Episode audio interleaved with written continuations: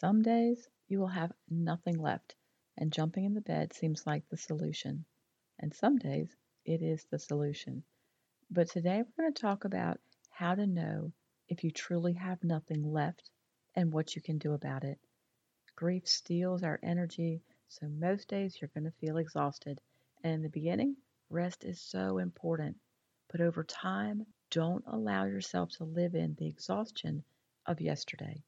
In this episode, we'll talk about how to push. What does that actually look like when you are weary and feel like you have nothing left? Hey, friend. Welcome to the Grief to Great Day podcast. Do you feel like you're going crazy? Is the shower the only place for you to really cry? Are you surrounded by people, but you still feel all alone? Do you want to be the you you were before your loved one died? But you have no idea how to get there? I'm Steph Cabanis, Southern by choice, wife, turtle triathlete, Jesus follower, and fellow traveler in the journey of grief. I too struggled to breathe, questioned God and my faith, and thought I would never be happy again. But God took my brokenness and He turned it into a breakthrough.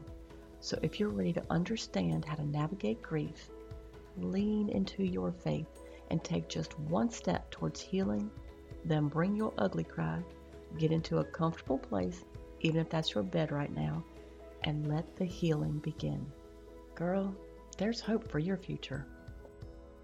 Come on in the house and join me on that couch. I'm Steph, and this is Grief to Great Day. Thank you for being here. I want you to feel welcomed and heard through this podcast. Hello to everyone listening in Panama, our spotlight country this week.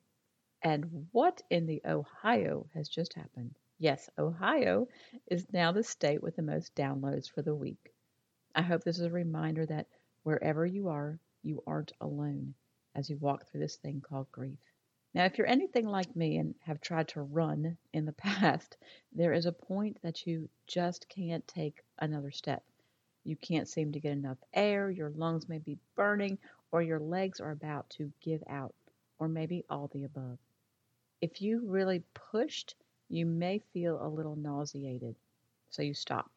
Hands on knees or on hips, whatever works, just to try to get some air. If you are a fit or seasoned runner, you still have these experiences at a higher level when you get to the point of needing to stop. When you are so physically tired you can't continue, it's called hitting the wall.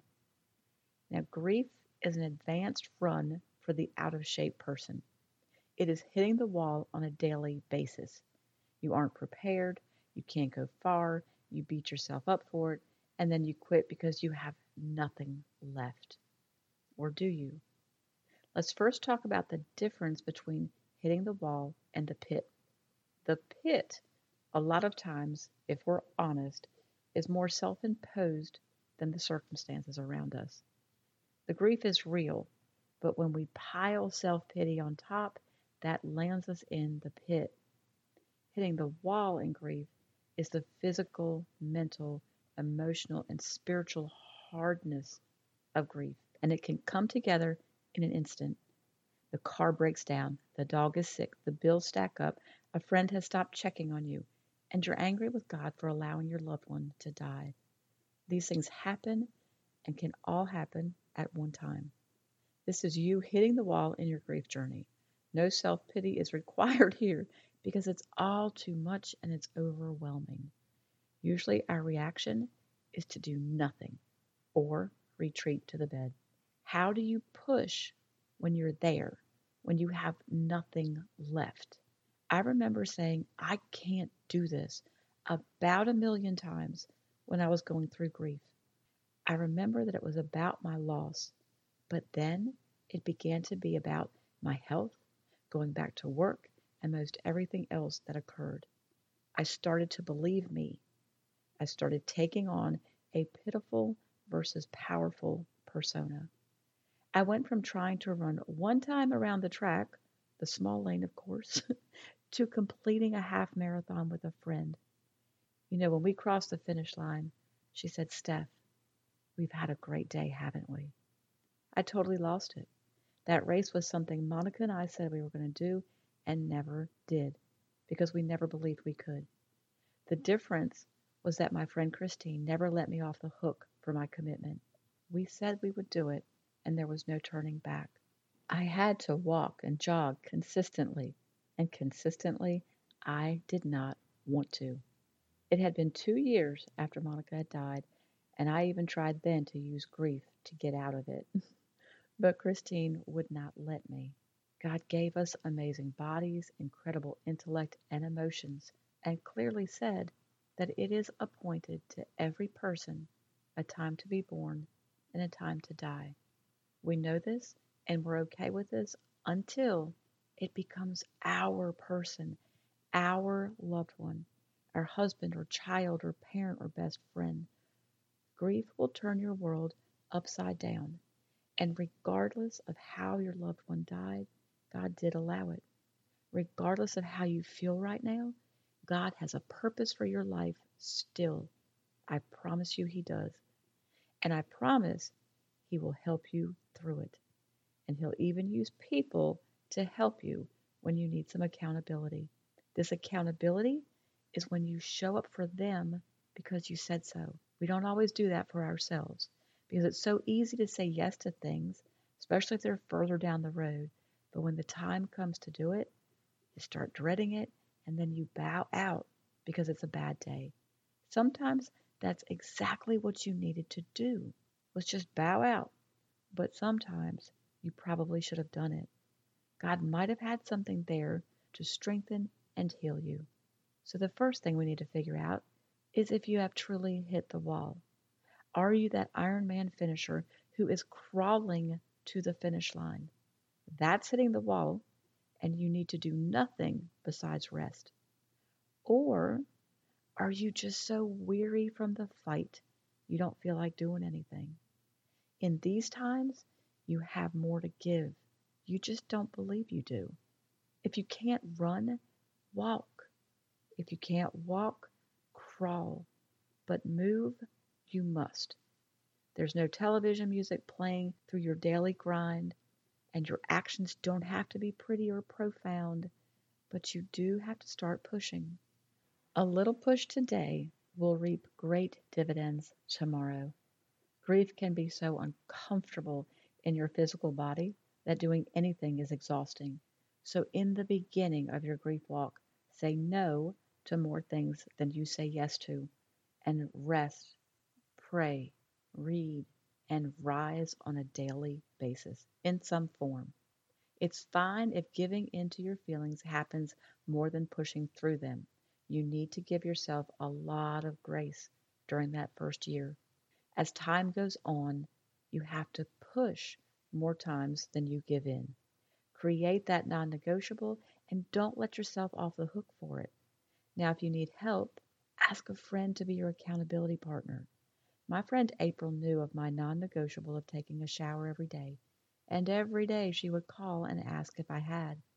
Some days I wouldn't have done it if she wasn't going to call to ask.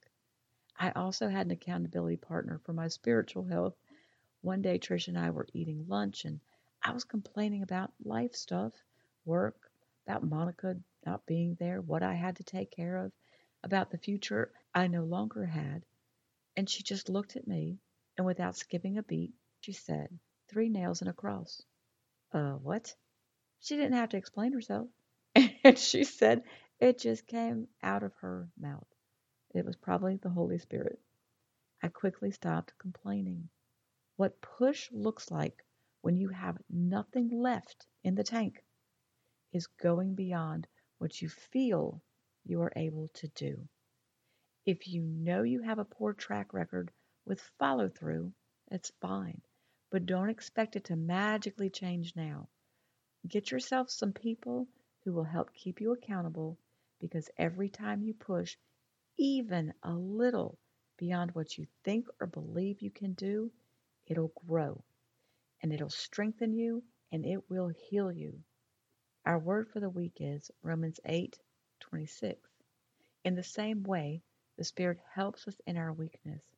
We do not know what we ought to pray for, but the Spirit Himself intercedes for us through wordless groans. When you feel like you've hit the wall, when you feel like you have nothing left to give, there is one thing you can do. There is one thing you can do. Said it twice because it's important. You can just call out to God. You can just say, Jesus, His name is powerful. That's all you have to do. So if you're listening to me and you're saying, you just don't understand what I've been through, you don't know how many losses I've had to deal with. You're right, I don't. But I do know that Jesus is more powerful than everything and anything we can go through. So you can call out to Him. Your journey works or the work of your journey for this week are number one, the next time you feel like you have nothing left in that moment, determine whether it's an emotional decision or if you really have nothing left. If someone came to you and said, If you will walk a mile, I'll give you a million dollars, would you do it? If you say, Heck yeah, I don't feel like it, but for a million dollars I'll do it, well, then you have something left in you. Please view your healing and your future with the same value. If, in the same scenario, you don't care about the money, well, then you probably don't have anything left, and then you rest. Number two, if you know down deep that you could do a little more, you're just too tired, or you actually say, I don't feel like it, then contact a friend and ask them to be your accountability partner, just to kind of push you along when you need it. And here are some other options to help. Join the private Facebook group. If you want to be a part of an amazing group of faith filled women walking out the hardest journey of their lives, this is the group to join. Purchase the What to Do After the Loss of a Loved One workshop. I'm telling you, I wish I had this during my first year. It will help guide your next steps towards healing and give you some private accountability. It's broken into four sections like a mini support program to give you direction and the action steps to take in the first weeks, months, and even the first years if you feel stuck. Visit grieftogreatday.com. That's grief, the number two, greatday.com, all one word, um, for more resources. And if you don't have a church home, visit my church, opendoorchurch.com. Links to the Facebook group, the church, all that good stuff, the workshop are in the show notes.